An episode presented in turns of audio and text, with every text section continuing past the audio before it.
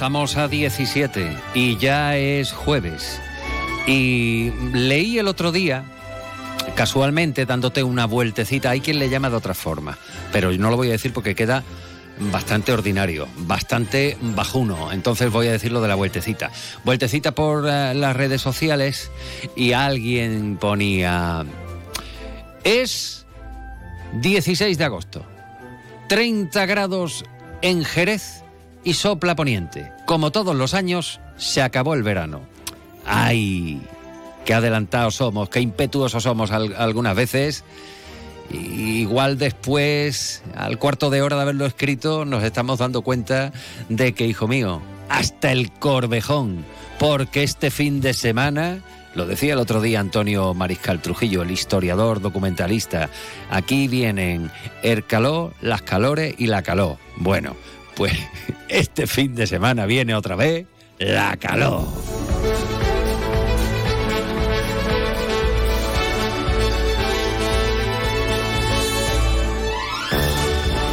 Más de uno Jerez.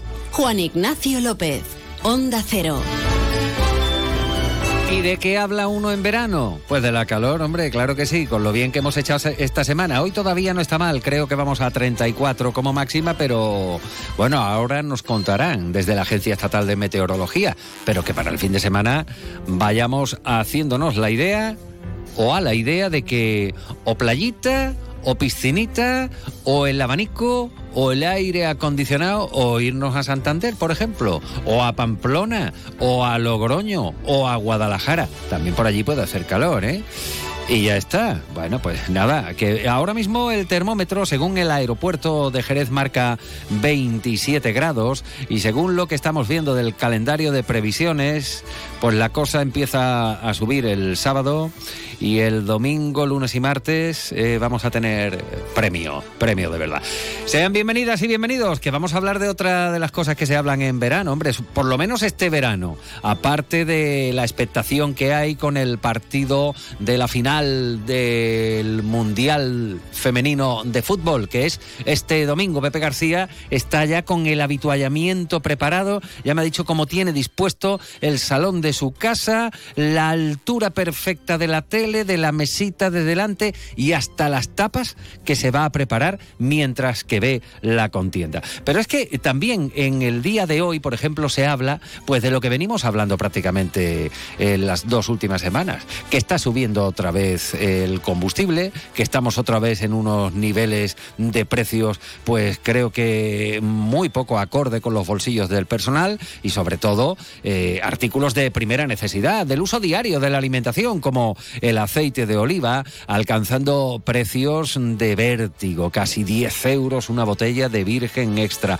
Hoy no vamos a hablar otra vez del aceite, pero sí vamos a hablar del campo, de cómo se está preparando para el nuevo año agrícola y si se nos vaticina alguna subida significativa más. También vamos a tener tiempo de irnos a la calle Sol o a la calle Zoo como aquí lo conocemos popularmente. Allí nació Lola Flores y precisamente con el título de Calle Sol, hoy el tercero de los espectáculos de la fiesta de la vendimia, eh, dirigido artísticamente por eh, José el Berenjeno, se pone en escena a partir de esta noche, bueno, pues en la tonelería. Vamos a irnos, si nos da tiempo, a Majarromaque e incluso vamos a hablar del trofeo eh, de ciclismo. Bien, tiene lugar este fin de semana, en concreto el sábado 29 en el circuito de Jerez. Bueno, y esto lo aderezaremos con lo que podamos, como por ejemplo con esto que suena.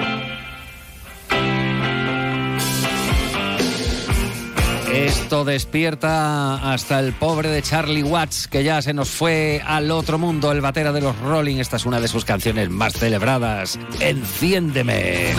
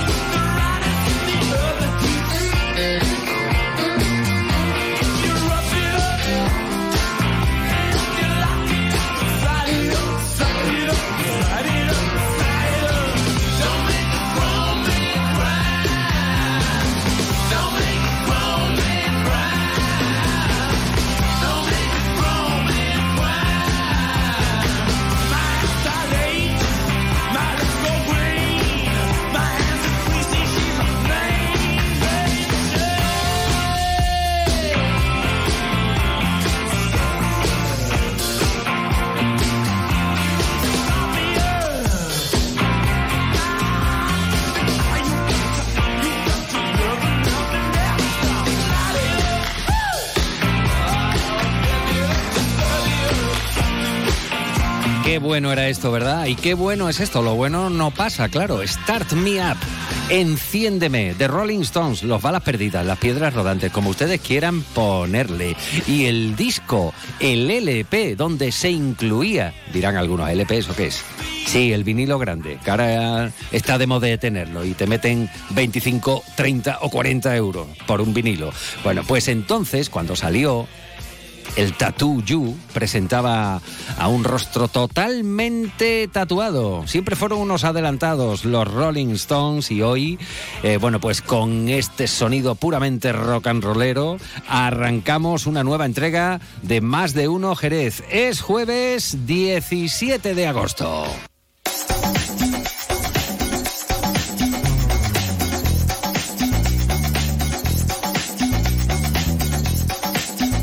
Y ya les decía, la temperatura ahora mismo es llevadera, hoy como mucho 34 grados tengo entendido. En cualquier caso, para salir de dudas, lo mejor es irnos directamente hasta la Agencia Estatal de Meteorología para que Marta Alarcón nos cuente qué es lo que nos espera para las próximas horas. Marta, buenas tardes. Muy buenas tardes. En la provincia de Cádiz tendremos cielo poco nuboso despejado con temperaturas sin grandes cambios quedándose en valores de 36 grados de máxima en Arcos de la Frontera, 34 en Jerez de la Frontera o 30 en Algeciras y de cara a mañana seguiremos con cielo poco nuboso despejado con temperaturas sin grandes cambios quedándose en valores de 36 grados de máxima en Arcos de la Frontera, 34 en Jerez de la Frontera, 32 en Algeciras, 28 en Cádiz o 27 en Rota. El viento será de componente oeste. Es una información de la Agencia Estatal de Meteorología.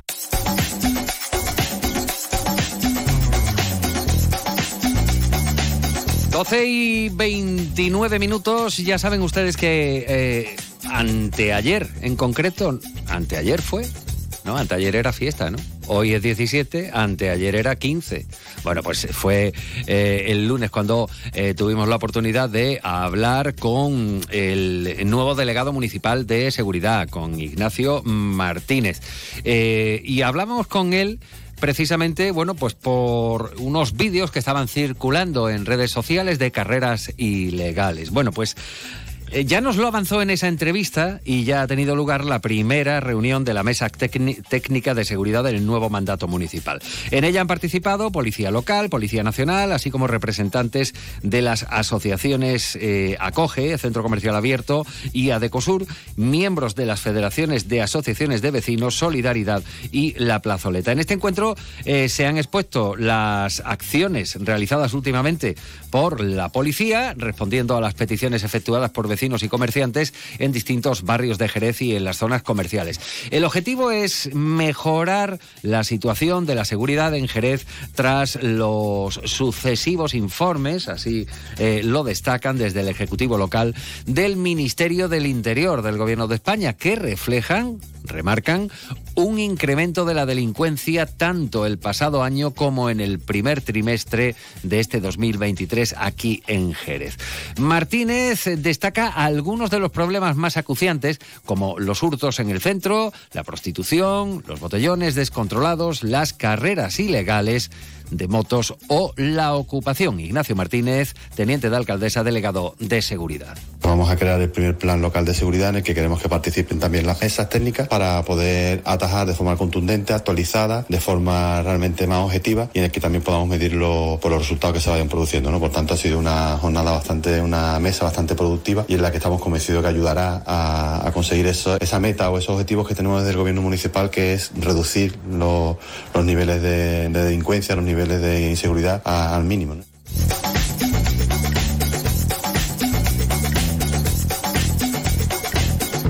Y cambiando de asunto, pero sin dejar la seguridad, hablamos de los incendios porque la unidad de policía escrita a la comunidad autónoma de Andalucía ha investigado, detenido a ocho personas desde la activación en el pasado 16 de mayo de la época de peligro alto de incendios forestales. Por provincias, en Cádiz, Huelva y Málaga se han detenido a dos personas, mientras que en Granada y Jaén se han efectuado dos detenciones motivadas por incendios forestales. Hasta la fecha se han procedido a levantar 240 actas de denuncia por incendios forestales en todo el territorio andaluz por motivos como quemas ilegales, barbacoas, cortafuegos, conductas de riesgo en general que ponen, eh, bueno, pues en riesgo, valga la repetición, el espacio natural andaluz. Hay que recordar que cuatro de los incendios esclarecidos se localizan en la provincia de Cádiz. Escuchan al consejero de presidencia, el jerezano Antonio Sanz, que pide la colaboración de la población para extremar la precaución.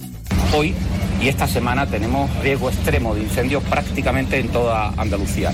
Quiero aprovechar para recordar las prohibiciones en zonas forestales y, su entorno, la prohibición de hacer barbacoa, la, eh, prohibición de, acampar en zonas no habilitadas, de arrojar eh, colillas, de circular fuera de carril, de realizar quemas, todo eso está prohibido en este momento.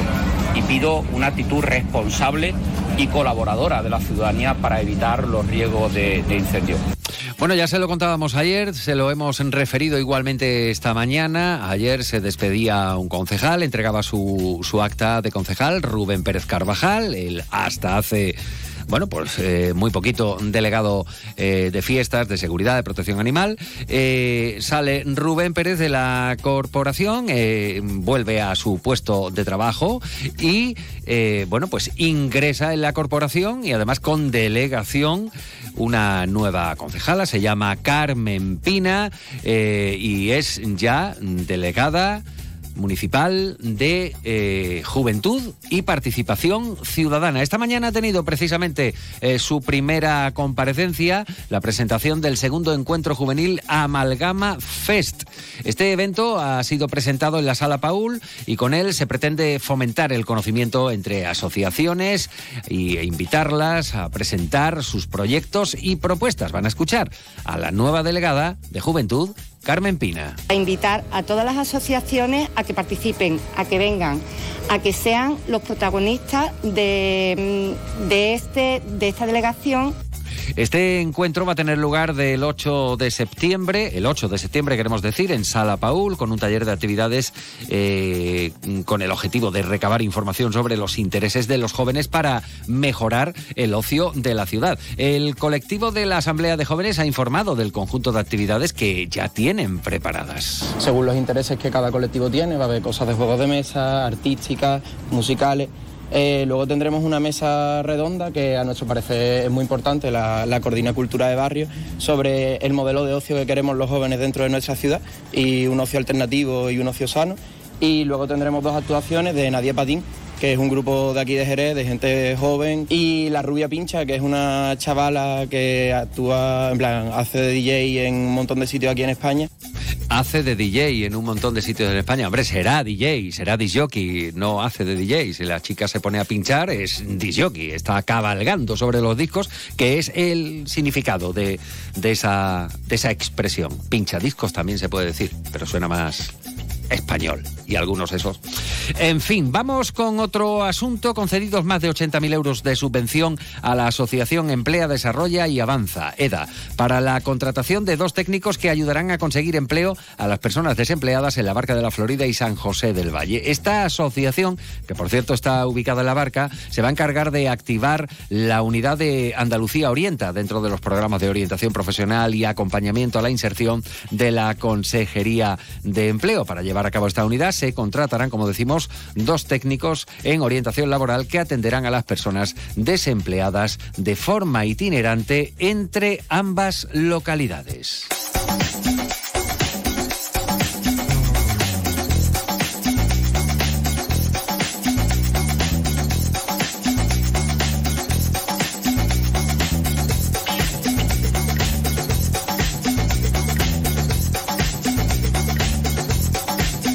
Bueno, y hoy es la tercera jornada de la fiesta de la bulería. Hoy vamos a hablar de la bulería dentro de, un ratito. No se lo pierdan porque está interesante o creemos que va a estar interesante. Vamos a hablar de la calle Sol. Atención, calle Sol. Por favor, atención, calle Sol. Vamos a hablar de una calle señera, legendaria, emblemática. Aquí en Más de Uno Jerez, 12 y 37. Más de Uno Jerez. Juan Ignacio López. Onda Cero. Las rebajas de las Dunas Shopping ya están aquí. Ven a visitarnos y conoce las mejores rebajas de marcas exclusivas a unos precios increíbles. Es tu momento. Disfrútalas. Las Dunas Shopping está de moda. ¿Ya lo tenéis? Sí, de entrante pediremos un hummus de berenjena y un provolone al horno con pesto y pistachos. Luego, de primero, un gigante de cordero lechal en salsa de Pedro Ximénez y foie. E dopo, come secondi, due risotti di induja e burrata italiana. Grazie mille. En La Mafia se sienta a la mesa, disfrutarás de la típica gastronomía italiana en un restaurante atípicamente italiano. La Mafia se sienta a la mesa. Piacere originale. Estamos en Jerez, Avenida Andalucía 105, Glorieta Tío Pepe. Más de uno Jerez. Juan Ignacio López. Onda Cero.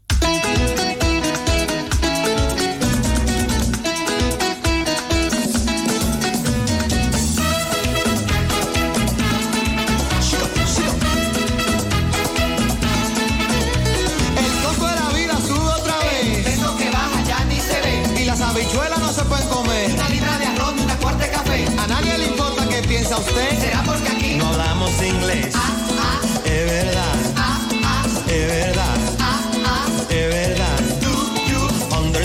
vamos, understand total, que lo entendemos perfectamente porque es que cada día lo notamos. Ya saben ustedes a qué nos referimos. El costo de la vida, la carestía de vida, la inflación, la subida, la escalada de precios. ¿Dónde vamos? ¿Piensa usted? Será porque aquí no hablamos francés. Bupale. Bupale. Bupale. Lo cierto y lo fijo es que hablamos en estos días de... Hay que ver cómo se ha puesto el litro de aceite de oliva. Que si nos quejábamos de los cuatro, después los cinco, después ya los seis euros. Después hemos ido a seis, siete. Y las últimas noticias que hemos tenido, bueno, pues indicaban que hasta casi 10 euros un litro de aceite de oliva. Desde Algodonales, un productor olivarero, bueno, pues nos decía eh, en directo, aquí, en más de uno Jerez, que lo están pasando mal porque mm, eh, no hay aceitunas, no hay apenas, y lo que hay, bueno, pues lo venden al mismo precio que antes. Pero, ¿cuánto paga usted? ¿Cuánto paga usted por un litro, por ejemplo, en un supermercado o en la tienda de abajo de su casa? Eh, ¿Está sucediendo algo parecido o, al menos estamos viendo cómo se va incrementando el precio de otro artículo que consumimos pues con mucha eh, facilidad y es el combustible para movernos eh, en un vehículo a motor? Bueno, pues la verdad es que esto nos está poniendo en, en una situación de verdadero equilibrismo. Nos vamos hasta Facua, Cádiz, porque no sabemos, eh, eh, bueno, puede decir el futuro y cuánto va a durar esto. Jesús Yesa, muy buenas tardes. Hola, buenas tardes, encantado de estar con vosotros. Bueno, eh, encantados estaríamos nosotros, sobre todo Jesús, si habláramos de, de lo bien y lo fácil que nos están poniendo los consumidores a hacer la cesta de la compra o pagar por servicios que utilizamos a diario, como por ejemplo encender la luz para no darnos un, un golpe, para ver en casa, para cocinar. ¿A dónde vamos a llegar? Es la típica pregunta que se escucha, eh, bueno, pues eh, cada día. Y lo del aceite, pues que no tiene nombre prácticamente, Jesús. Evidentemente, pues estamos en una situación muy complicada, además una situación muy complicada que por desgracia no es reciente, sino que venimos arrastrando desde hace más de un año. Y digo esto porque entiendo que no es baladí, porque cualquier situación de, de crisis mm, si se prolonga en el tiempo, pues obviamente se agudiza más, es decir, los perjuicios que causa son mayores cuanto mm, un mayor número de meses, un mayor número de tiempo, pues se vaya, eh, tengamos que estar sosteniendo esta situación. Y digo esto porque, como siempre, los más afectados por la subida de precio en general y por la subida de precio en particular de un producto como es el aceite de oliva, pues obviamente siempre son las familias que económicamente tienen mayores dificultades, las familias que tienen menos ingresos. Desde Facua llevamos meses clamando en el desierto, exigiendo a las administraciones públicas que adopten medidas en este, en este sentido. Y tenemos que decir que también llevamos meses denunciando que la medida más importante que ha realizado el gobierno para intentar de alguna manera paliar esta situación, que fue la rebaja del IVA de un importante número de alimentos, no ha tenido para nada los efectos deseados y por el contrario, como desde nuestra organización hemos denunciado, hay incluso productos que después de haberle rebajado el IVA han subido de precio, con lo cual obviamente ya no se trata de que no haya tenido esa medida una repercusión positiva para la familia, sino de que algunos empresarios están cometiendo ilegalidades y no están cumpliendo con la ley, no están cumpliendo con esa obligación que les impuso el gobierno a través de esta medida de no solamente de ese dinero que se ahorraban en el impuesto, tener que repercutirlo y tener que rebajarlo del precio de, los productos. Lamentablemente, parece ser que no se va a hacer nada al respecto y que se va a hacer caso omisa de las denuncias que hemos presentado desde Facua y concretamente con el tema del aceite del aceite de oliva, de oliva que duda cabe que la situación climática está perjudicando y mucho a los productores y al perjudicar a los productores, a la perjudicar a la producción pues eso también es lógico que produzca un encarecimiento del, del producto. Es decir, si hay mucha demanda y la oferta se reduce, pues obviamente el precio sube. Mm, No ponemos en duda, ni muchísimo menos, mm, porque no tenemos por otra parte datos para, para aportar eh, que digan lo contrario, mm, que se esté realizando por parte de los productores ningún tipo de especulación. Pero también tenemos que poner sobre la mesa que es que eh, por parte del gobierno y por parte de las administraciones de las administraciones públicas en general es que tampoco se realiza ningún tipo de control del mercado. Es decir, que si algún productor o algún empresario pudiera estar especulando, nosotros desde luego no nos íbamos a enterar, ni sobre todo se iban a enterar los que tendrían que enterarse, que son el gobierno central, porque repito, el control del mercado deja muchísimo que desear. Y si hacemos caso al Partido Popular, que es el que se está eh, se está programando, como mm, se está propugnando a, a dirigir el próximo gobierno central. No sabemos si lo conseguirá o si no lo, lo conseguirá. Por mor de las mayorías parlamentarias, tenemos que recordar que la apuesta que hace este partido es precisamente por rebajar los poquísimos y deficientes controles que hacen las administraciones públicas sobre la producción sobre el mercado.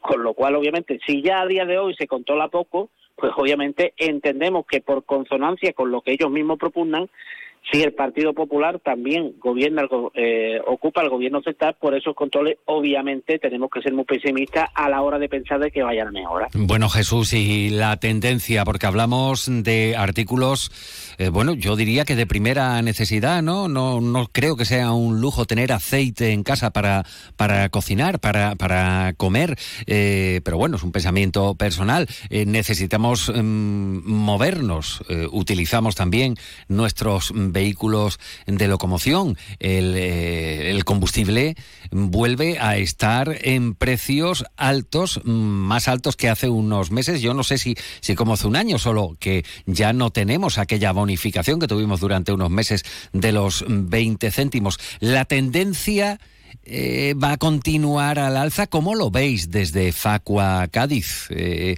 en los próximos meses, ¿qué es lo que nos espera según estáis viendo? Ni nosotros, ni nosotros desde Facua, y yo me atrevería a decir, ni por parte de ningún analista económico se puede asegurar ni se puede afirmarlo con, con rotundidad lo que va a pasar en los próximos meses. Nosotros somos pesimistas y somos pesimistas por, por datos por datos objetivos.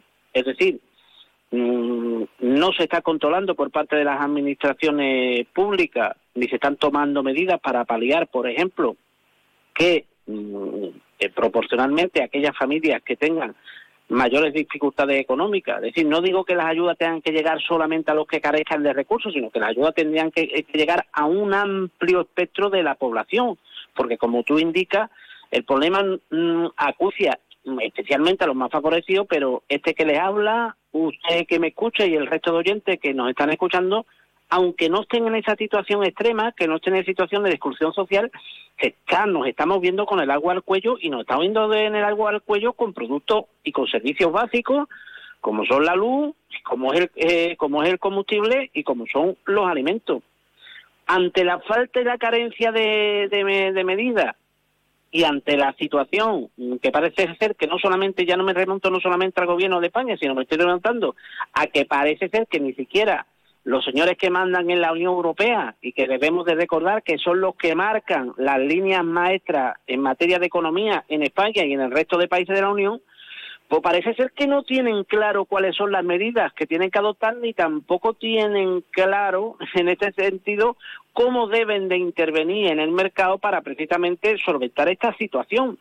Y también somos pesimistas porque tenemos que recordar que el precio de la luz, que mm, todos recordamos que a principio de año fue completa y absolutamente desorbitado, catastrófico para nosotros, los consumidores mm, se ha conseguido, mm, no vamos a decir que ponerle un coste razonable, pero sí a un, a un coste bastante inferior al que marcaba a principios de año, pero todo eso en base a una excepción permitida por la Unión Europea, mm, cuya fecha de finalización está cercana, y concretamente el próximo 31 de diciembre. En ese periodo de tiempo, en ese periodo de margen, se supone que la Unión Europea tenía que marcar unas nuevas directrices para que el mercado eléctrico pues mm, se regularizara y no tuviera el desmán que, que tiene actualmente, pero van pasando los meses y no vemos que el tema que el tema se aclare. Y hago especial incidencia en el mercado eléctrico porque, como todos sabemos, el mercado eléctrico no solamente nos afecta como consumidores en la luz que gastamos en nuestra casa, sino que nos afecta como consumidores en la repercusión que el coste de la electricidad tiene para los productos y para los servicios que compramos, es decir, no solamente la luz que yo gasto en mi casa, sino que si voy a tomarme un café, si compro una barra de pan, si voy a, a, a, utilizar cualquier servicio, obviamente todo eso se mueve con la electricidad y si el, precio de la electricidad aumenta, pues lógicamente se mantendrán los precios altos. Por lo tanto, mm, en este sentido, lamento decir que de cara a los próximos meses desde nuestra organización no tenemos motivo alguno para ser optimistas y que por lo tanto nos preocupa esa falta, esa inoperatividad por parte de la Unión Europea en concreto con el tema alimentos y en concreto con el tema electricidad y también nos preocupa como lógico las consecuencias nefastas que está teniendo para nuestro país la sequía y, y en este sentido sí que tenemos que cruzar los dedos y esperar que el próximo otoño pues venga cargado de lluvia porque ojalá, repito ojalá. porque repito porque es algo funda, es algo que necesitamos necesitamos obviamente que es imprescindible para que la situación no se agrave. Claro que sí. Bueno es que se juntan como dirían los antiguos se juntan la hambre con las ganas de comer. Así que veremos lo que eh, nos espera. En cualquier caso pues eh, eh, esperemos que la situación se suavice. Al menos es el deseo. Otra cosa es lo que lo que ocurra. Jesús Yesa Facua Cádiz Gracias, amigo, por eh, estos minutos, por, por estas nociones y también por estas reflexiones siempre importantes de cara a todos y todas somos consumidores. Gracias, Jesús. Encantado de haber estado con nosotros.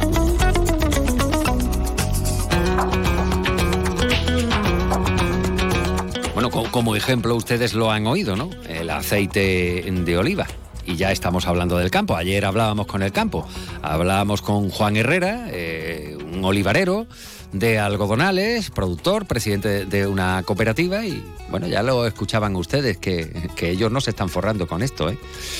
En fin, eh, y eso nos lo va a certificar perfectamente el secretario provincial de COAG Andalucía, Miguel Pérez, con quien tenemos contacto a esta hora. Miguel, buenas tardes. Muy buenas tardes. El oro líquido, el oro líquido, pero que no se están haciendo de oro los olivareros. ¿Cómo está el campo a estas alturas ya del verano, Miguel Pérez? Bueno, pues terminando lo que es la, campaña, que como sabemos en el campo se mide de finales de septiembre, de San Miguel a San Miguel. Y bueno, ya con los últimos coletazos estamos siempre en la provincia eh, el olivar, que es más tardío, eh, el algodón y el, viñedo. Y bueno, y la ganadería que sigue su curso normal, entiende menos de estacionalidad. Mm, claro. Bueno, intentando terminar una campaña que no, que no ha sido buena. Que no ha sido buena. ¿No se puede decir nada bueno de, de esta campaña, Miguel? No, ha, habido un momento de repunte de precios, sobre todo en hortícolas, en el marco de Jerez sí que hay que hablar de un repunte muy importante para el precio de la uva. Eh, yo creo que está alcanzando cotas históricas, eh, incluso por encima del euro el kilo, eh, lo que supone un alivio para un marco de Jerez que ha atravesado momentos muy, muy, muy críticos, ¿no? Con arranque de viñedo, con falta de relevo generacional. Y bueno, la verdad que es un respiro. Pero el resto de las producciones, a pesar de que nosotros estadísticamente tenemos constatado que ha habido una subida de precios generalizada, lo que ocurre es que los costes son- han subido tanto que, que la subida de precio en origen de los productos no, son, no ha sido proporcional con lo cual la cuenta de resultados al final no, no ha sido buena, ¿no? Y eso lo acompañamos la sequía que todos conocemos y padecemos, pero especialmente en el campo y especialmente el secano, y le acompañamos un- una, una PAC que tampoco nos ha acompañado, que en este 2023 acabamos de estrenar. Entonces, bueno, hemos tenido yo creo que la tormenta perfecta para que en el campo, a pesar de que los consumidores, todos, que todos somos, como somos consumidores, estamos pagando más en la cesta de la compra, eso no significa que haya mayor rentabilidad en el campo. Bueno, eh, estamos hablando de la, centa- de la cesta de la compra. Acabamos de hablar con Jesús Yesa de, de Facua Cádiz y, hablamos de, de lo poco que notamos, bueno, poco. Yo creo que poco o nada, ¿no? Los, los consumidores a la hora de ir a hacer los mandados, la compra, eh, y compramos artículos de primera necesidad y, y todo ha subido también la alimentación. Si no, echemos un vistazo eh, al precio de un litro de leche, marca blanca, que te viene a rondar los 90 céntimos frente a los 50, por ejemplo, de hace un año o año y medio. El aceite ya sabemos el curso que lleva. Un virgen extra se te puede montar en 10 euracos el litro. Hay previsión, y no quiero que nos pongamos malos o con el cuerpo malo, Miguel Pérez. ¿Hay alguna previsión de que eh, se encarezcan otros productos especialmente dada su escasez o la cosecha tan corta que se ha tenido? Bueno, va a depender muchísimo de, de- lo que ocurra con, con la climatología. Si llueve, eh, pues, y si llueve en condiciones y con al menos tengamos un año normal, que ronde en la provincia la- los 500, 550, 600 litros por metro cuadrado, posiblemente aliviemos un poco un poco los precios en, en origen. Pero si no llueve, bueno, la- hay ya mm, cosechas que están marcadas ¿no? a la baja. El olivar, evidentemente, yo creo que va a tener muy poca capacidad de reacción. Le puede llover, puede mejorar, pero está muy castigado, no solamente por este año, sino porque venimos arrastrando ya varias anualidades de una pluviometría muy muy baja en la provincia. Y llevamos una curva descendente de los últimos 10 años, pero especialmente los últimos cuatro años, que estamos por debajo de la media, en algunos años no lloviendo bien, con lo cual la tierra no ha aprovechado suficientemente la lluvia y además los embalses no han tenido capacidad de retenerla, con lo cual ya el campo está muy, muy castigado. Entonces, bueno, yo no quiero ser pájaro de mal agüero, quiero, siempre tengo la esperanza de que va a venir un buen año y, y es posible que si es así se relajen un poco los precios, pero si no, evidentemente, eh, la ley de la oferta y la demanda, que aunque en nuestro caso no funciona exactamente, porque nunca nos beneficiamos de esos repuntes de una manera adecuada, pero sí es verdad que pueden repuntar algunos precios, por ejemplo las hortícolas, ¿no? Las hortícolas, mientras que eh, tengamos un nivel normal, por ejemplo el tomate, ¿no? El tomate de industria, el tomate también de mesa, mm, ya tienen una restricción en, la- en nuestra zona, en la zona del Guadalcacín, de Jerez y Arco de la Frontera, y si sigue sin llover, posiblemente la Junta tome medidas más drásticas y no- nos minore un poco la dotación, ¿no? ¿no? No lo sabemos, esperemos que no, que tengamos capacidad de aguante y vamos a intentar mirar el futuro de una forma más, más positiva, ¿no? Esperemos que esto se vaya mejorando. Sí, ojalá. O sea, como quererlo, lo queremos, como desearlo y esperarlo, lo esperamos. Otra cosa es que se materializa. Yo tengo una curiosidad, Miguel Pérez, secretario provincial de COAG Andalucía. ¿Qué dicen los antiguos de este tiempo? De este calor, de esta falta de lluvia. ¿Auguran algo? Porque pocas veces se equivocan los viejos. Sí, no, es que eh, las circunstancias que estamos viviendo yo creo que son demasiado, son nuevas, no, son, no responden a, a, no tenemos una experiencia sobre hechos que están ocurriendo en el campo, me refiero, yo, por ejemplo, la vendimia, ¿no? Los, los antiguos siempre hablaban de que en septiembre comenzaba la vendimia, incluso avanzaba en octubre. Y había muchas vendimias en donde eh, había que parar porque llovía. ¿no? Bueno, y esto no hace tanto tiempo. Esto no hace- yo- eso lo he vivido yo no hace tanta, tantos años. ¿no? Y, y ahora qué ocurre? Bueno, que Por poner un ejemplo, el año pasado había viña vendimiéndose a finales de julio. De julio. Este año- de, julio, de julio. Qué fuerte. Julio, eh. Sí, sí, el año pasado con la ola de calor se adelantó tanto una sobremaduración en cepa por, por estrés hídrico y porque bueno la, la uva se de- deshidrata con las olas de calor que vinieron acompañadas de, de un año malo de agua y hubo que cortar. Y bueno esto es inédito. Entonces bueno no no responde creo yo a ciclos normales y con esto hay que ser muy prudente con el asunto del cambio climático y todo el debate que hay establecido pero lo cierto es que los cultivos están acortando los ciclos están acortando los ciclos y, y se comportan, bueno, a tenor de- del tiempo tan extraño que tenemos. Con lo cual es, mm, no es previsible, no es fácil predecir, ¿no? Eh, yo quiero pensar que estamos inmersos en uno de los típicos ciclos de sequía y, y bonanza de agua y quiero pensar que este año ya sea la finalización. Y hay voces que dicen que hay estudios, bueno, sobre todo con el, con el asunto del niño, del fenómeno del niño, y que esto puede traer, conllevar un cambio de, ciclo en nuestra zona. Esperemos que sea así y venga, que llueva y que llueva bien, que esa es otra. La forma de llover en los últimos años no es igual que, que la de antaño, o no hace tanto tiempo, que se instalaba una borrasca en el Golfo de Cádiz, eh, permanecía durante una semana, llovía con cierto ritmo, ahora suele venir, bueno, temporales, ¿no? Y además cada uno con un nombre distinto y nos acompaña normalmente de algún tipo de desastre en el campo y en la ciudad. Esperemos que eso no ocurra y que, que entremos ya en un periodo de normalidad. Bueno, pues esperemos, esperemos y que cuando llueva lo haga donde tiene que hacerlo, como tiene que hacerlo y todos nos alegremos, por favor. Ayer también lo decían desde la patronal hostelera Oreca que si tiene que llover para que ellos mm, pierdan algunos beneficios, por favor, que llueva porque eh, es que es necesario, si no, esto se vuelve en contra eh, nuestra.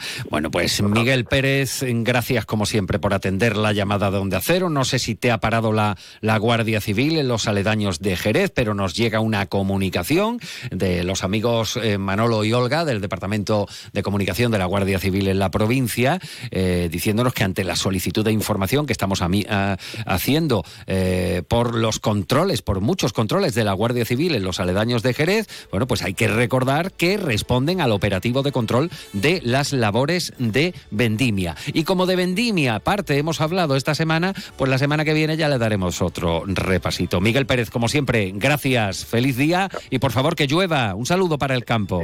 Igualmente, ojalá Gracias, un Miguel. para todos. Y nosotros que vamos a llegar a la una de la tarde, tiempo de noticias, boletín informativo. Aquí en cualquier emisora que ponga usted de Onda Cero va a escuchar las noticias. Después nosotros volvemos y vamos a volver con mucho compás. Nos vamos a ir a la calle Sol y después daremos un saltito hasta el circuito de Jerez, donde se va a celebrar, celebrar el trofeo Beyman. Es la sexta edición de una competición que incluye incluso, eh, valga la redundancia, a deportistas paraolímpicos.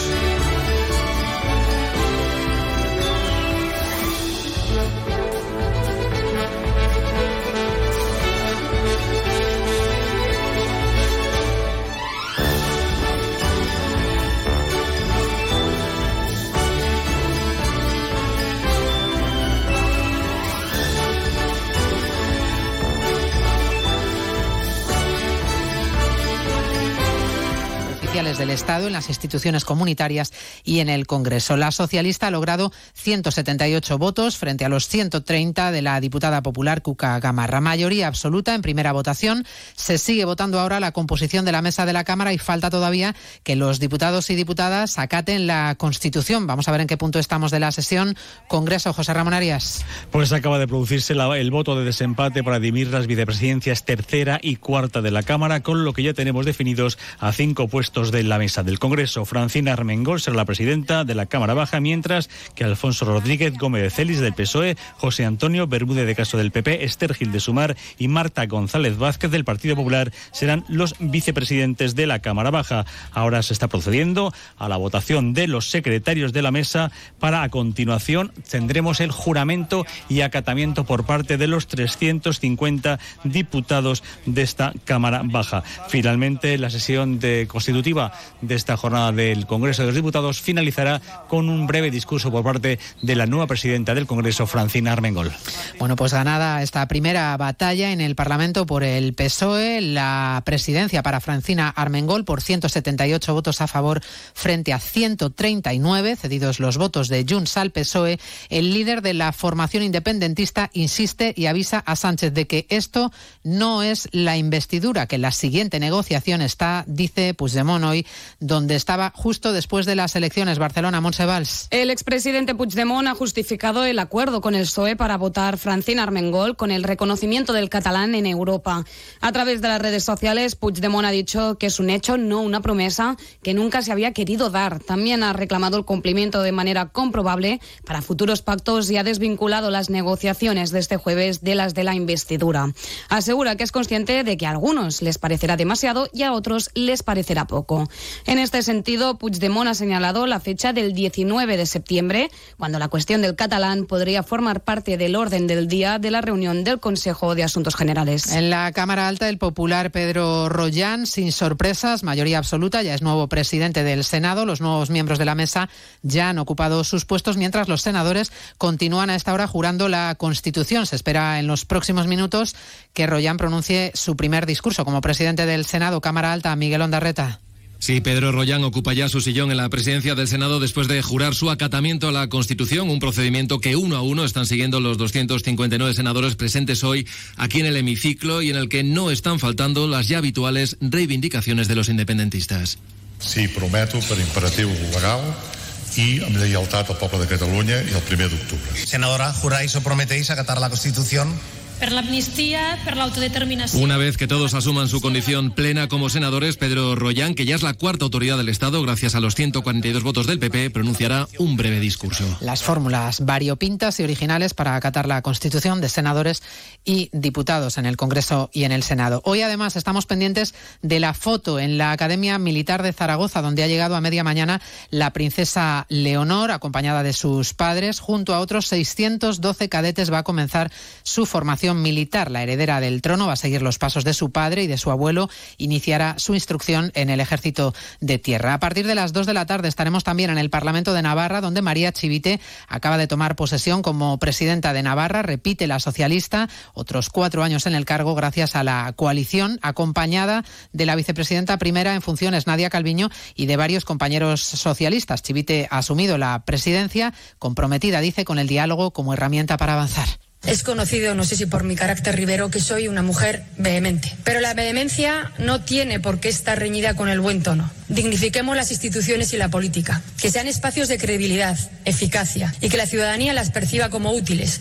Y actualizaremos también a partir de las 2 el incendio de Tenerife, el peor que ha sufrido la isla en los últimos 40 años. El fuego sigue descontrolado y ha calcinado hasta ahora más de 2.600 hectáreas de terreno en un perímetro de 31 kilómetros. El presidente, Fernando Clavijo, dice que se han cumplido los peores pronósticos. Las labores y las operaciones que se han tenido que hacer a lo largo de la noche con muchas dificultades y mucha complejidad. Este probablemente sea el incendio más complejo que hemos tenido en Canarias, si no de siempre, al menos de los últimos 40 años. La realidad es que se han desbordado. Eso nos ha llevado a tomar eh, la decisión en estos momentos de confinar por seguridad todo el casco urbano del Rosario.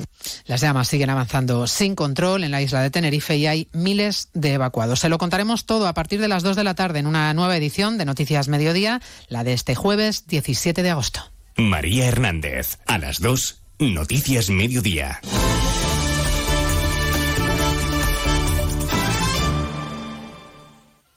Este viernes, segunda jornada liguera en Radio Estadio.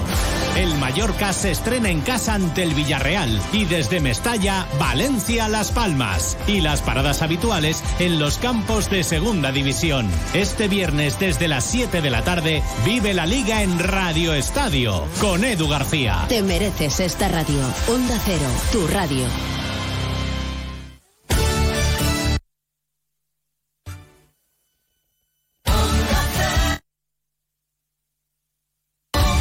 Andalucía, Únete a la revolución solar con Social Energy. Ahorra ya hasta un 90% de tu factura eléctrica y solo hasta el 31 de agosto te descontamos hasta 700 euros o si lo prefieres te regalamos un cheque en Amazon o el corte inglés. Pide tu cita en el 955 44 11 11 o socialenergy.es y aprovecha las subvenciones disponibles. La revolución solar es Social Energy. Onda Cero Andalucía. Sobre todo.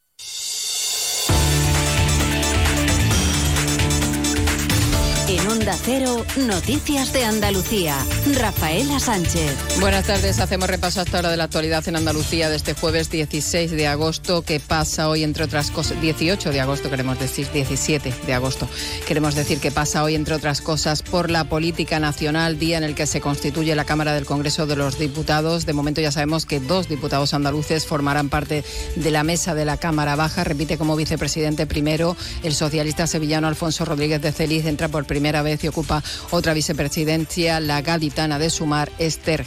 Sigue la preocupación en Andalucía, además, donde los embalses siguen perdiendo agua esta semana, en concreto 55 hectómetros cúbicos, lo que representa menos de un 22% de su capacidad. Hablamos de 5 puntos porcentuales menos en comparación con el año anterior, cuando estaba al 26,74. Preocupan especialmente los de la cuenca del Guadalquivir, la provincia de Córdoba, donde hay municipios que llevan más de cuatro meses abasteciéndose de agua potable con camiones cisterna. Vamos ahora con el repaso de las provincias andaluzas. Lo hacemos empezando por Almería. En Almería, récord de temperatura. El agua del mar en Cabo de Gata llega a su máximo histórico con 28,16 grados. Es el dato más alto desde que se iniciaron los registros en la boya almeriense en 2001. En la última década, la temperatura ha aumentado hasta 5 grados. En Cádiz termina la fase de salida de la operación Paso del Estrecho con cifras de récord en el campo de Gibraltar. 1,1 millones de pasajeros embarcados en dos meses en los eh, puertos campo gibraltareños, donde más casi un millón en el puerto de Algeciras. En Ceuta, la Confederación de Empresarios alerta de la tendencia de destrucción de trabajo autónomo. Según su boletín informativo del segundo trimestre de este año, el adelanto electoral y la considerada falta de aduana comercial generan, asegura, incertidumbre para el futuro de la ciudad. En Córdoba, más de 3.000 vecinos de las comarcas de Los Pedroches y el Guadiato se constituyen formalmente esta tarde en la que será la plataforma Unidos por el Agua para reclamar soluciones definitivas que garanticen el abastecimiento en el norte de la provincia. En Granada hoy se rinde homenaje a Federico García Lorca y a las víctimas de la guerra civil. A las 9 de la noche se iniciará la tradicional ofrenda floral del acto, que terminará con una actuación del cantante Miguel Poveda. Será en el Parque Federico García Lorca de Alfacar. Se trata del primer caso humano que se notifica en esta temporada 2023, así como el primer caso humano confirmado en la provincia de Huelva. Es una mujer de 84 años, residente en el municipio nubense de Arroyomolinos de León. Está afectada por fiebre del Nino. Se mantiene clínicamente estable, aunque continúa hospitalizada. En Jaén, la ocupación hotelera media durante el puente se sitúa en un 75,93% y en la primera quincena de agosto en un 56,53%, siendo 8 puntos menos con respecto a la quincena del año pasado. En Málaga, la Policía Nacional investiga la muerte de un hombre de 35 años cuyo cadáver ha aparecido en una nave industrial cercana al Real de la Feria. El cuerpo, que presentaba múltiples contusiones, fue encontrado el pasado martes en el patio del local. Aunque las pesquisas apuntan a que el hombre pudo haberse precipitado desde la nave contigua, la investigación continúa para esclarecer los hechos y seguimos pendientes del resultado de la autopsia. Y en Sevilla, nueve alcaldes de la provincia de la zona básica de salud de Estepa piden una reunión con la consejera de salud, Catalina García, porque el personal médico de atención primaria se ha reducido en un 30% este verano. Exigen soluciones para una situación dramática que afecta a casi 50.000 habitantes. Anuncian además movilizaciones. Llegamos hasta aquí con las noticias de Andalucía que vuelven a las 2 menos 10 de la tarde. Siguen ahora informados en la sintonía de Onda Cero en sus emisoras más cercanas. Onda Cero. Noticias de Andalucía.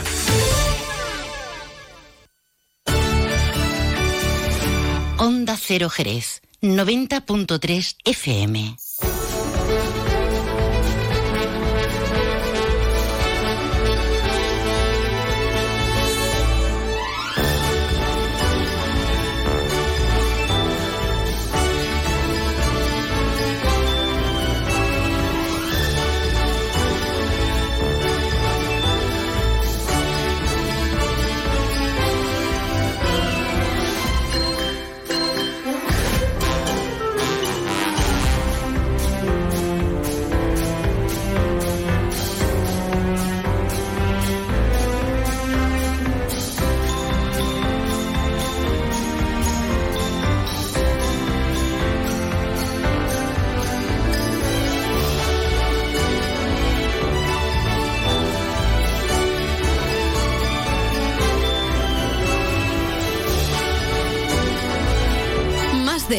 Jerez.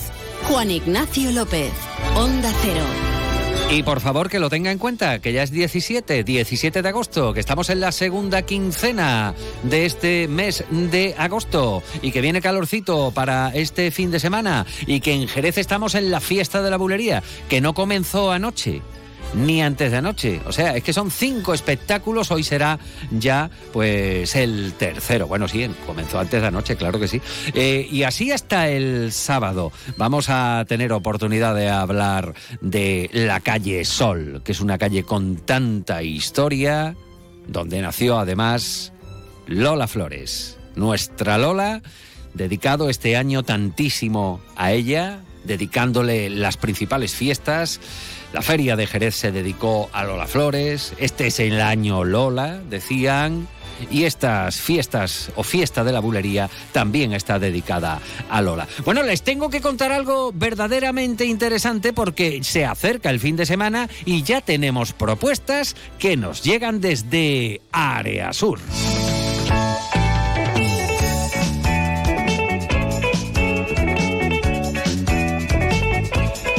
Esta sintonía se pone uno a bailar y eso es lo que podemos hacer, bueno, más bien escuchar, en fin, como usted quiera. Viernes 18 de agosto comienza el fin de en Área Sur, mañana viernes, lógicamente, con la actuación musical de Víctor Caro Trío de 8 a 10 de la noche. Es un grupo musical de flamenco fusión encabezado, encabezado por Víctor Caro, reconocido guitarrista jerezano. Pero también este viernes hay pintacaras infantil con decoración de piedrecitas. Será de 7 de la tarde a 9 de la noche. Pueden reservarse plazas gratis en un enlace eh, existente en la web de Areasur www.ccareasur.com barra talleres infantiles. Eso el viernes. Pero vamos al sábado 19 de agosto, otra actuación musical, la de Pablo Lobo, de 8 a 10 de la noche. ¿Qué decir de Pablo Lobo? Pues que lleva más de 10 años en el mundo de la música, formando parte de diversos grupos musicales como La Peñita al Compás, Mala Mañana y Sabor a Calle. Además ha compartido cartel y escenarios con artistas de la talla de El Canijo de Jerez, Mario Díaz, Miguel Campello, Juanito Macandé, Los Atlánticos, eh, Trastucada, Tomasito, Capullo de Jerez, etc. Más información en Instagram. Claro que sí, sobre Pablo Lobo. Y también el sábado hay un taller infantil de máscaras. ¿Para quién? Para niños. Eh, pueden reservarse plazas gratis en la web de Centro Comercial Área Sur barra talleres infantiles. Y el domingo, por favor, el domingo, subida en globo aerostático, viajes gratuitos en globo para disfrutar de unas increíbles vistas panorámicas durante el atardecer. El globo, se lo recordamos, está situado en el parking exterior norte, junto a la entrada de los cines y la zona de restauración. Vamos, que se debe venir el globo, ¿eh? seguro, seguro. Eh, puede usted reservar plaza gratis en un enlace aunque nos dicen ya que están todas agotadas. El enlace es www.ccareasur.com barra subida en globo aerostática. El Cool Area Sur 2023 tiene lugar desde el 14 de julio y todavía queda hasta el 10 de septiembre. Las actividades se ubican todas en la zona de restauración y cines y el acceso es completamente gratuito para todos los asistentes. Cool Area Sur. Más de uno Jerez. Juan Ignacio López, Onda Cero. Por ti yo contaría la arena del mar. Por ti yo sería capaz de notar y que si te miento me castiga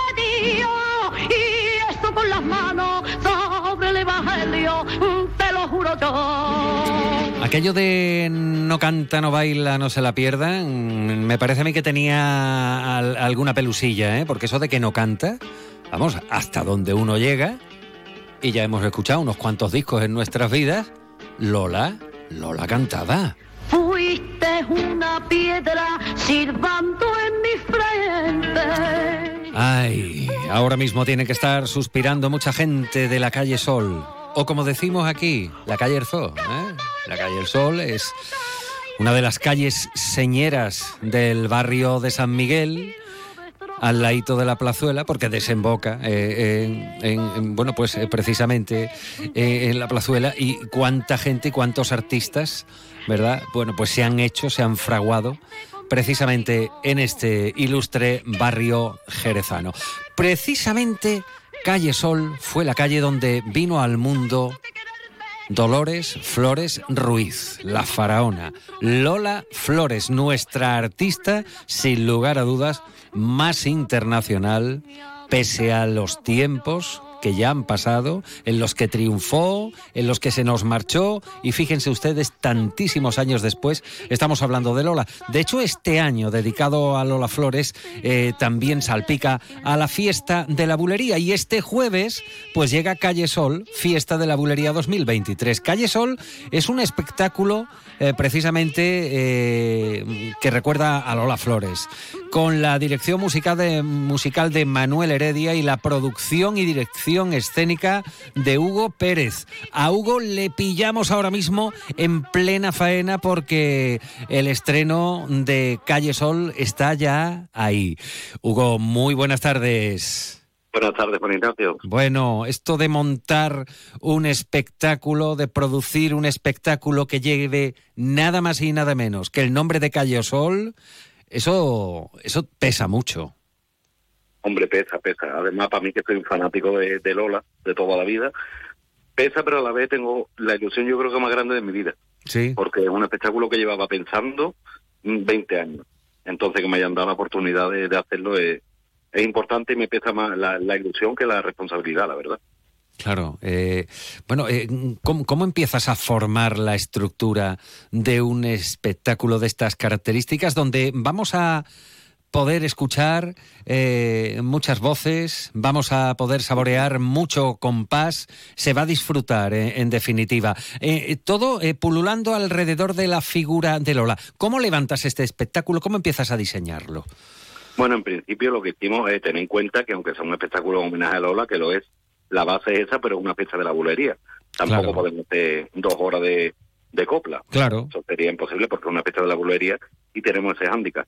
Por eso, por ejemplo, hemos introducido una parte como de, del tablado de los canasteros, que eso además es una cosa que no se ha visto nunca, en la que está el tío Enrique Pantoja, la tía Yoya, Juan Vargas, el faraón, que son gente que han convivido con ella en el tablado real.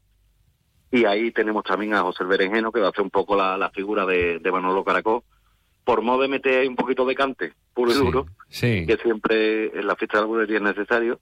Y después sus temas normales los los vamos a hacer comerciales, pero también vamos a hacer mucha parte por bulería, para que se note que estamos en Jerez, que estamos en la fiesta de la bulería. Hombre, eh, eh, bueno, mm, mm, ¿qué hubiera dicho Lola si, si, si hubiera si, si hubiera visto o hubiera escuchado que eh, había un espectáculo que se llamaba eh, Calle Sol eh, como epicentro de todo Lola y como epicentro de mucho la Calle Sol? ¿Qué tiene la Calle Sol, Hugo? Hombre, la calle Sol es la calle, yo creo que del barrio San Miguel donde más artistas han, han nacido. Yo no sé lo que diría Lola, supongo que estaría encantada.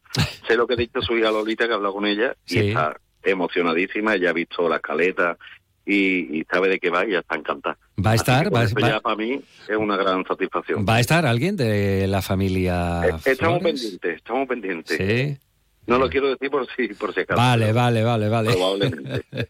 Bueno, a ver, Hugo, mm, cuéntanos eh, cómo, cómo, cómo se va a desarrollar este, este espectáculo, eh, Calle Sol. ¿Qué duración, por ejemplo, eh, va a tener eh, este, esta puesta en escena?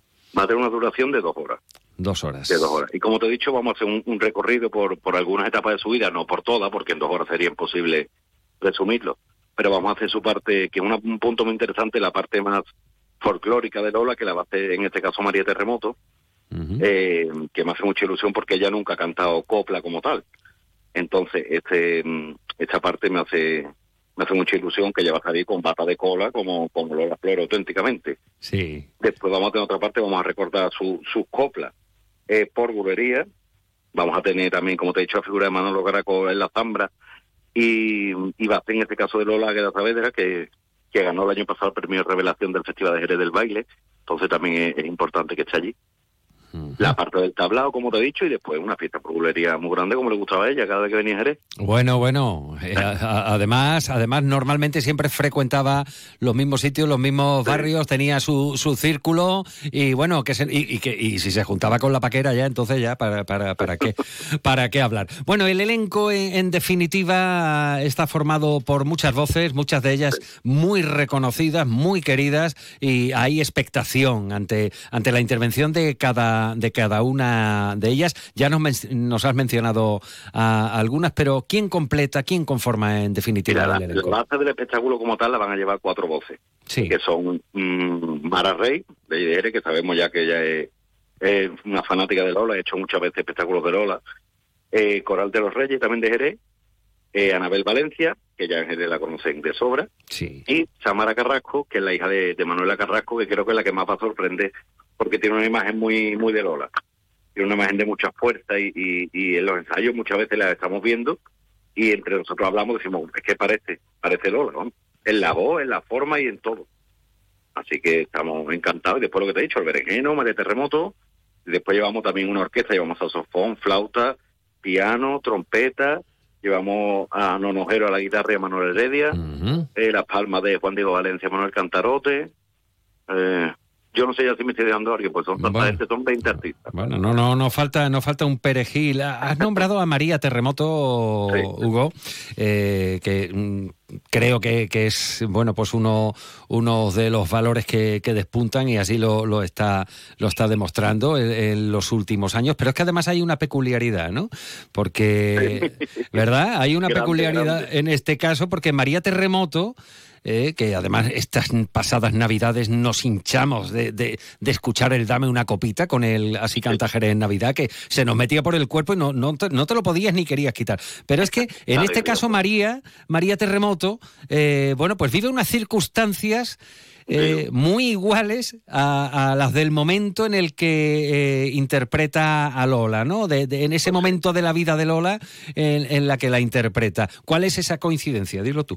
Con la coincidencia es que a veces no tenemos mala suerte y pared en el escenario, porque está de nueve meses. Madre Así mía, que madre mía. Está a puntito, vamos, está a puntito. Pero ella tiene también muchas ganas y es una cosa bonita también que lo haga con su con su hijo ya pa- a punto de nacer. Claro, claro. Entonces va a ser una cosa interesante. El niño- Pero eh, El niño va a nacer con compás, desde luego, vamos. el niño tiene que nacer con compás, además nieto de terremoto y se va a llamar Fernando. Ya, ¿qué más quiere? Y se va y, y se va a presentar a la fiesta de la bulería. Ya más flamenco no va a poder ser. Oye, eh, Hugo, has nombrado antes, has nombrado antes a una serie de artistas que vivieron eh, la época Lola, convivieron en la época Lola, actuaron con, con Lola. Es esa, esa etapa, no sé si llamarle madrileña. Fíjate, te, voy, y te, te cuento una anécdota, ¿eh? Eh, Paseando por Madrid, voy habitualmente, ¿vale? Pero paseando un día por Madrid, eh, resulta que me di con la esquina donde estaba Caripén. Claro, aquello ya, bueno, pues estaba cerrado, había sido otro negocio. Años después pregunté a, a alguien del lugar, oiga, esto era Caripén, el tabanco. Lola F-". No, mire, eso lleva ya cerrado unos años. Hubo otro negocio, pero lo cerraron. Eh, ¿quiénes, eh, ¿Quiénes son esos personajes que, que acompañaban a Lola en actuaciones de, de esas características? Lo- los has nombrado, pero creo que merece subrayarlo. Hugo. Sí, claro. Mira, de lo, mm, me hace muchísima ilusión que esté Enrique Pantoja, Sí. porque va a ser un poco el, como el director de esa parte de- del tablao, ¿no? Sabemos que es el hermano de Diego Carrasco, que sigue viviendo en Madrid todavía, después en los años 50 para trabajar con Lola y sigue allí todavía y nos lo, y nos lo traemos expresamente Sí. para que dirija un poquito esa fiesta y lo haga la forma que lo hacía con Lola. Y él ahí es un maestro porque aparte de, de cantar y de bailar, que ya lo sabemos, es, un- es un speaker de, de este siglo. Porque es como un speaker, que él no sabe ni lo que es un speaker, pero yo se lo digo. Porque va narrando y, y lo cuenta todo de una forma que parece que lo estás viviendo. Después también tenemos a Juan Vargas de allí de Jerez, que su- él ha conocido a Lola y ha trabajado con ella, pero bueno, su padre realmente ha sido el que el que más ha convivido con ella, eran como hermanos. Lo que pasa es que ahora mismo pues el padre no está en, no está en disposición y su hijo va a hacer su papel y lo va a hacer estupendamente, estoy seguro. Además yo ya he trabajado otras veces con él en, en las bombas de, de la Peña Terremoto y es un fenómeno, es un fenómeno. Y, está- y estamos poco acostumbrados a verlo en los escenarios, la verdad que, que se prodiga poco y que este- esta, esta noche ha querido estar con nosotros eh, es importante. Y después la tía Yoya, bueno, que voy a decir de la tía Yoya, si Jerez es casi un mito, ¿no? Ella, yo lo único que, que quiero que venga a hacerse una patadita por bulería y, y a dejar allí su, su esencia, porque ella con Lola también ha compartido todo, todo lógicamente. Y después tenemos a, a Faraón, imagínate, el Faraón la que puede formar la fiesta de la bulería. Sé que él tiene muchas ganas, porque se ha quedado ahí, porque no le han dado eh, un día para él, que es lo que él intentaba, y lo hemos querido rescatar para que no se pierda tampoco su, su punto y su esencia, que es muy, muy homenaje a Lola siempre. Y en esta ocasión, pues yo sé que lo va a abordar y que él tiene muchas ganas. Y nosotros de que esté. Lo vais a abordar todo, seguro. Ojalá así sea, porque hay ganas. Lola se alegraría, se alegrará desde ese lugar, allá donde esté, la dirección artística de José el Berenjeno, la dirección musical de, de Manuel Heredia, la dirección escénica y de producción de, de, Hugo Pérez. Y ya lo han oído ustedes, María Terremoto, Diego de la Margara, Diego Pantoja, Juan Vargas, El Zambo, la tía Yoya, eh, Mara Rey, Coral de los Reyes, Anabel Valencia, que da Saavedra, Samara Carrasco. Bueno, yo qué sé, quien quiera más este jueves, la, la, hora exacta a la que hay que estar para no perderse este Calle Sol, Lugo. El espectáculo empieza a las 10 puntual, porque además estamos muy limitados horario, tiene que ser de 10 a 12. Es decir, que a las 10 y un minuto vamos a empezar y la gente se puede ir un ratito antes, se puede ir a las 9, tomarse una copita, que ya sabemos que en González Vías se estamos a gusto, que nos han dejado su casa para, para esta ocasión, el, en el patio de la tonelería, y para echar una noche impresionante. Hugo Pérez, gracias por estar A hoy vosotros, con nosotros y darnos detalles de este Calle Sol enmarcado en la fiesta de la burería 2023. Hugo, gracias amigo. A vosotros, gracias.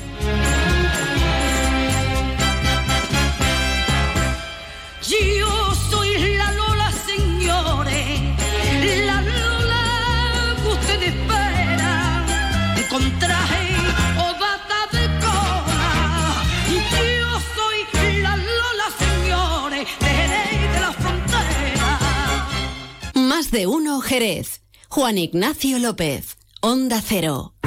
En el verano de 2022 en España, más de 250.000 hectáreas fueron pasto de las llamas, el equivalente a casi medio millón de campos de fútbol. El fuego se cobra vidas humanas, destruye bosques, cultivos, animales, rompe el ritmo y los ciclos de la naturaleza. Seamos responsables y colaboremos en la prevención de incendios. No tiremos corillas, disfrutemos de las barbacoas en sitios permitidos, no dejemos residuos en el campo. Intentemos luchar entre todos para no repetir un verano de fuego. Onda Cero, comprometidos con la sostenibilidad y contra el cambio climático. En Restaurante La Piedra estrenamos carta nueva el 1 de julio. Acércate al Restaurante La Piedra en nuestro horario de verano de lunes a jueves de 12 a 5 de la tarde y viernes y sábado también por la noche. Disfruta de su magnífica terraza y el sabor de la cocina gaditana en un entorno inigualable. Restaurante La Piedra, el hogar del buen comer. Siéntete como en casa. Estamos en Jerez, Avenida Lebrija, Parque Empresarial. Más info en restaurantelappiedra.com. Sur te invita a vivir los fines de semana más emocionantes. Hasta el 10 de septiembre disfruta de divertidos talleres infantiles con tatuajes, pintacaras y máscaras. Pero eso no es todo, también podrás asistir a conciertos de música en directo y DJs. Y espera, hay más. Aprovecha los viajes en globo gratis los domingos de agosto. No te pierdas los planes de verano en Área Sur desde las 7 de la tarde. Ven y vive la máxima emoción. Más info en ccareasur.com. Más de uno Jerez. Juan Ignacio López. Onda Cero.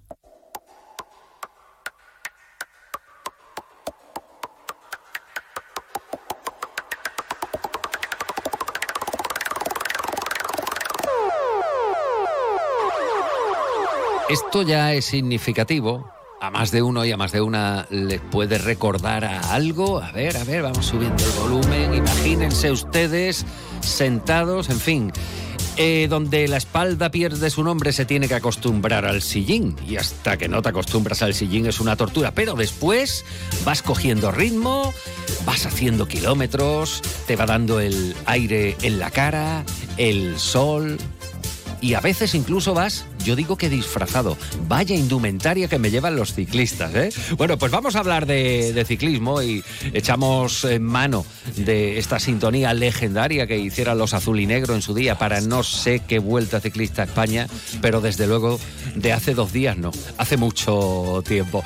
Y con este argumento, pues nos vamos a centrar en lo que ocurre este fin de semana, porque en Jerez no solo hay fiesta de la bulería, hay flamenco, hay buenos vinos, hay iniciativas culturales estupendas, también hay iniciativas deportivas. Deportivas e interesantes, como por ejemplo el trofeo Clínica Beyman que cumple este año seis ediciones. Es un trofeo de eh, ciclismo y precisamente para hablar de este trofeo eh, tenemos con nosotros en el estudio a Santiago Ruiz, él es adjunto a gerencia del grupo Beyman. Santiago, muy buenas tardes. ¿Qué tal? Buenas tardes. ¿Cómo estás? Muy bien, muy bien. Bueno, ¿y cómo está la gente de Beyman, la gran familia de Beyman? Pues muy bien, trabajando, trabajando mucho, pero bien, eso es importante. Eso es importante. ¿En verano también? ¿En verano más actividad o, o No, de- eh, decae un poco, Santi?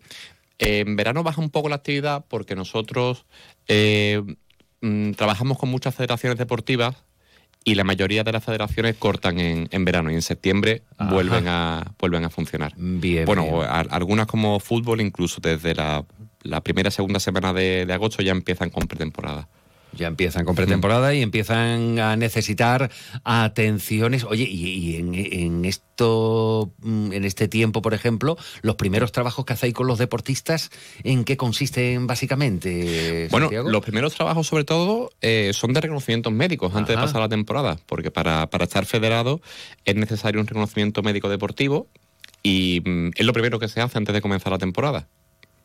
O sea, ver, ver cómo tiene el personal el tono muscular, las condiciones que presentan y... Un electro para descargar una cardiopatía grave. Una ITV, vamos. Sí.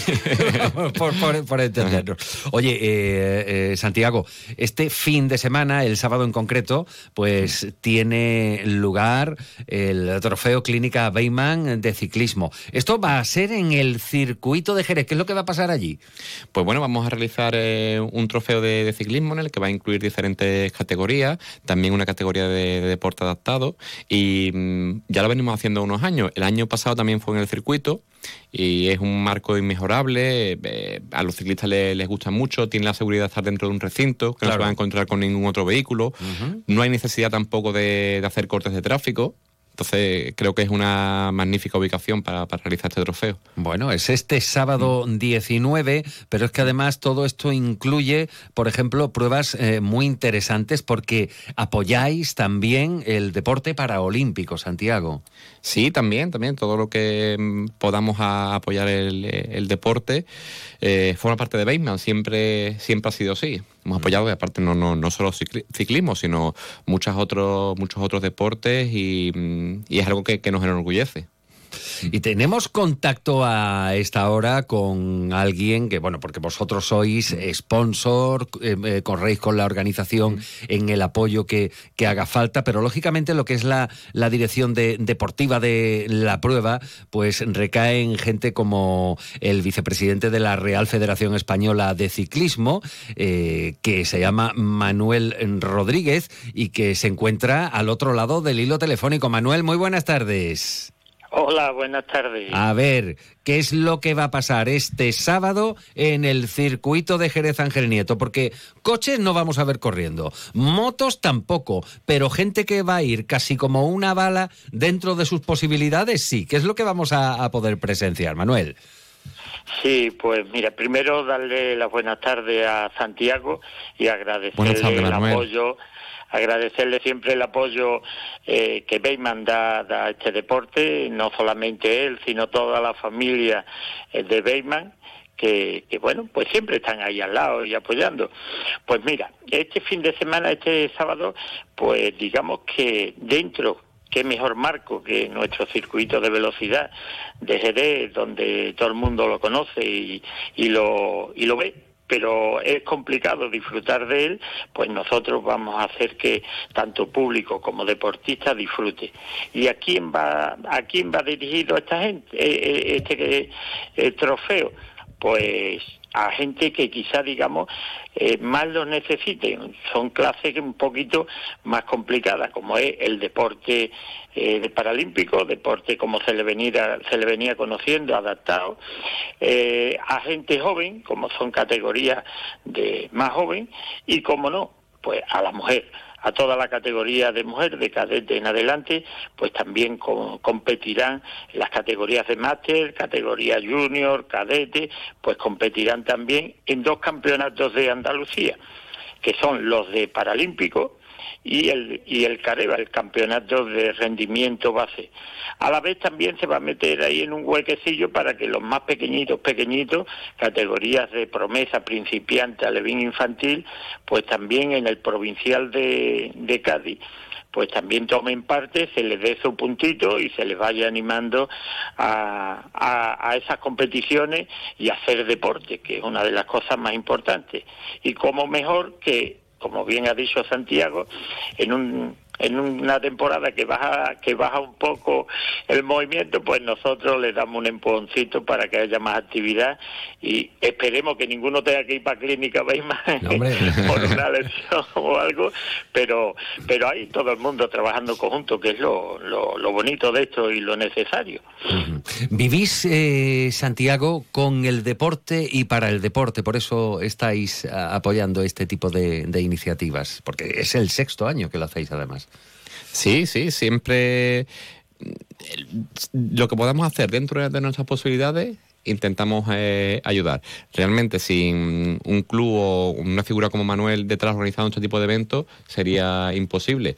Pero si podemos aportar nuestro granito de arena, ya bien sea con eh, servicios médicos que se presten en el evento o apoyando económicamente, pero siempre nos gusta apoyar ese tipo de iniciativas. Manuel, eh, ¿como cuánta gente se, se, puede llegar a mm. concentrar eh, este fin de semana, eh, bueno, este, este sábado en concreto en el circuito? ¿Qué, qué, qué afluencia esperáis? ¿Qué participación? Sí, pues esperamos unas 300 personas porque todavía, aunque hay una previa, una inscripción previa, eh, pero hasta, hasta el domingo, antes de que comiencen las carreras, se pueden apuntar gente que vengan de cualquier lugar y quieran participar, eh, pues nunca mejor dicho, tienen las puertas del circuito abiertas para disfrutar de ese trazado y de esas instalaciones, las cuales, bueno, pues habrá mucha gente, porque vendrá la Junta Directiva de la Andaluza en pleno a estar ahí eh, con, con la carrera, vendrán autoridades, eh, nuestra corporación municipal eh, estará parte de ella, de deporte, de mm, María José queda un poquito ahí en el aire si va a venir o no, yo creo que... Se refiere usted a la alcaldesa, a, Pelayo, ¿no? Sí. La alcaldesa María José Pelayo. Y bueno, pues mucha gente, a las cuales desde aquí pues los invito a que es entrada libre, no se cobra nada, eh, que entren en el circuito, tendrán las puertas abiertas, podrán apartar dentro eh, y bueno, pues disfrutar viendo esos veloces ciclistas y sobre todo promesas de, de, de nuestro ciclismo que esperemos que muchos de ellos o algunos de ellos lleguen a verlo en esa Vuelta a España o en ese Tour de Francia, como ha ocurrido con Carlos Rodríguez y otros y otras promesas que tenemos ahí que ya no son promesas, ya son figuras, mm. con que ahí invitamos a todos a que vengan y disfruten. Bueno, eh, vamos, la invitación, puertas abiertas, lo pueden ustedes tener claro, claro que sí, al circuito, a ver en este caso pues el sexto trofeo Clínica Beyman de ciclismo y como estaba diciéndonos Manuel, pues ahí va a tener el lugar pues la prueba CRI y línea del Campeonato de Andalucía Paraolímpico, el Careva, cadetes, cadetes y juniors, la Copa de Andalucía de Féminas y el Campeonato Provincial de Cádiz en carretera. Todo esto en el circuito de Jerez Ángel Nieto. ¿A partir de qué hora empieza la, actividad y, se abren ya las puertas para, para el público? ¿A qué hora va, va a empezar el evento? Sí, Eh, a, a partir de las siete y media ya, porque jugamos con que la temperatura en el tiempo que estamos, el verano, la calor y demás, entonces hay que empezar a, a- a actuar temprano. Claro. Sobre las siete y media ya pueden ir a pasar los corredores a recoger sus dorsales, eh, confirmar que van a participar en la prueba, porque aunque estén escritos, tienen que aparecer por eh, el, el grupo de árbitros, los cuales comprueban y que son federados, que tienen su licencia, etcétera, etcétera. Y la primera, la primera carrera es la, la contrarreloj individual eh, de, de- los Paralímpicos que comienzan a las 10 de la mañana. Y ya, pues, mm, una vez que termina una manga de uno, empieza la otra de, de otras categorías y así hasta el final. Intentaremos eh, terminar a una hora prudente porque encima el sábado el sol no se quiere perder la carrera ni estar ahí en ese séptimo trofeo eh, Clínica Weimar. Y por lo visto dice que va a venir acompañado y va a apretar bastante la calor Sí, no lo diga, no lo diga muy alto, Manuel, a ver si así lo, lo asustamos un poquito, pero eh, los 40 grados están anunciados o los 39, ¿eh? así que esperemos que sea más benévolo, eh, una nubecita, un, un poquito de poniente, ¿verdad? Un algo para, Sí, para que sea más, más llevadero, más llevadero. Por cierto, Manuel, una curiosidad, Sí, con altas dígame. temperaturas, ¿cómo se las apaña alguien pedaleando? ¿Qué es lo más aconsejable desde su punto de vista? Porque yo me imagino pedaleando con estas calores que, que hemos tenido y que vamos ahora a, a volver a, a comprobar y la verdad que me, me echo a temblar. ¿Cómo lo hacen ustedes? Sí, pues muy simple, mucha agua. El agua es lo fundamental, eh, estar hidratado, el ciclista antes de cada carrera, por ejemplo, los que van a participar ahora, Sí. pues todavía lo- en la semana esta que estamos pasando, pues todavía que si, si eh, toma más agua de la que de la normal, que nunca se toma la suficiente, por lo que nos comentan los médicos, pero hay que ir muy hidratado. Y luego, bueno, pues cuando vas en lo alto la bicicleta dando pedales, tienes que tener en cuenta que no llevas un parabrisas ni nada adelante, te va dando el aire, que, que bueno, con temperaturas muy altas, muy altas, no es aconsejable. Pero en el hueco de la mañana, dándote el airecito en la cara, en el cuerpo, eh, perfectamente. Y como bien decías, vamos disfrazados, no es disfrazado, es con nuestra ropa ciclista, pues una ropa eh, especialmente diseñada y un tejido, bueno, pues adecuado a lo que es la transpiración del cuerpo, eh, con una ropa de estas no notas que te corren, que te corre el sudor por la espalda ni nada, eso transpira, bueno, es un, es una ropa que es una maravilla, eso es un, parece que no llevas nada puesto y lo disfrutamos y todo con eso. Santiago Ruiz, desde el grupo Bayman, gracias por estar con nosotros hoy y darnos detalles sobre este trofeo que tiene lugar este sábado 19 desde temprana hora de la mañana. Gracias, Santiago. Pues muchísimas gracias, Juan Ignacio. Manuel, que tengan ustedes mucho éxito el fin de semana, en concreto el sábado 19 en el circuito de Jerez, el trofeo Clínica Bayman de ciclismo, sexta edición, que no hay que perdérselo. Manuel, todo lo mejor, que tenga mucho éxito. Gracias. Muchas gracias. Más de uno Jerez. Juan Ignacio López. Onda Cero. Recuerda que en Montesierra somos fabricantes e industria del cerdo ibérico con secaderos en Jabugo. Con Montesierra, llena tu verano de ibéricos. Atención Sanlúcar de Barrameda y alrededores. El próximo sábado 19 de agosto ven al Castillo de Santiago para presenciar un espectáculo de combates de lucha medieval. Desde las 7 y media de la tarde hasta las 10 de la noche, el equipo subcampeón del mundo mostrará su valentía en el patio de armas. Entradas disponibles en taquilla y en castillodesantiago.com. No te pierdas esta oportunidad única. Sábado 19 de agosto en el Castillo de Santiago. Te esperamos para vivir la grandeza medieval medieval.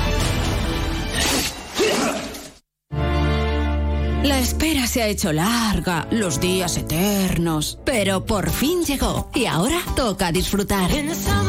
Días de verano, de planes, descanso, ocio y diversión. Hagas lo que hagas, te acompañamos. Este verano, Onda Cero va contigo, con una programación variada y entretenida que te hará olvidar las altas temperaturas, debates de interés, las voces de la actualidad, cultura e historia, viajes y deporte, y como siempre, el mejor humor. Este verano, Onda Cero. Tu radio. Yuyu, ¿eso qué es lo que es? No te hacía yo a ti de mojito, la verdad. Esto es la bebida de los dioses, Luis. El canastito. Es igual, pero más rico porque lleva canasta. Anda, ven que te pongo uno. Uy, qué delicia, Yuyu. Esta hora en verano sienta de maravilla así de fresquito. ¡Canastito! No, ni nada. Disfruta con un consumo responsable. Más de uno Jerez. Juan Ignacio López. Onda Cero.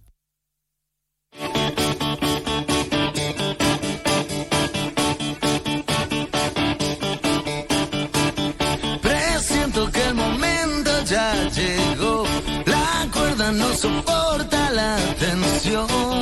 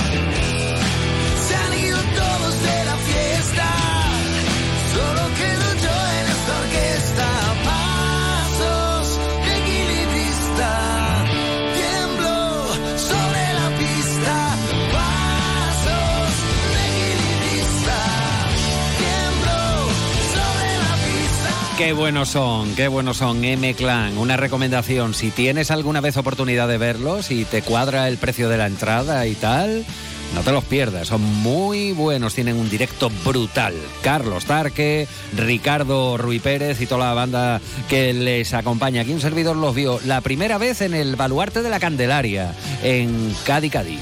Y la segunda vez en la Sala Riviera en los madriles. Son maravillosos. Y este Pasos de Equilibrista, de su disco Memorias de un Espantapájaro, muy recomendado, es lo que nos sirve hoy para poner ya el punto y final a nuestro programa de hoy, el punto y seguido a nuestra programación. Saben ustedes que mañana volvemos a la hora de costumbre a las 12 y 20 al final con las veces que lo he dicho. No nos hemos ido a Majarromaque, pero no importa. Mañana comienza la verbena y mañana será un buen momento para saludar a la gente de Majarromaque, a su delegada de alcaldía, que nos cuenten qué saraos tienen preparados allí. Eh, muy probablemente también mañana nos movamos por Guadalcacín, porque eh, ya se ha presentado la feria, se presenta ahora eh, la carrera de tractores, que saben ustedes que es un referente, y volveremos a la- hablar de la bulería y hablaremos con artistas y hablaremos y hablaremos y nos iremos al club. En fin, será el preludio ya del fin de semana. Pepe García ha estado un día más en la realización técnica. Clara Mateos currándose ruedas de prensa y en la producción. Y aquí el pesado de turno que les dice ya hasta mañana. Tengan un buen día. Coman bien, mastiquen despacio, refresquense, hidrátense. Ya han oído ustedes al hombre del ciclismo. Y mañana nos encontramos aquí, que no pasamos lista porque somos más de uno. Hasta mañana.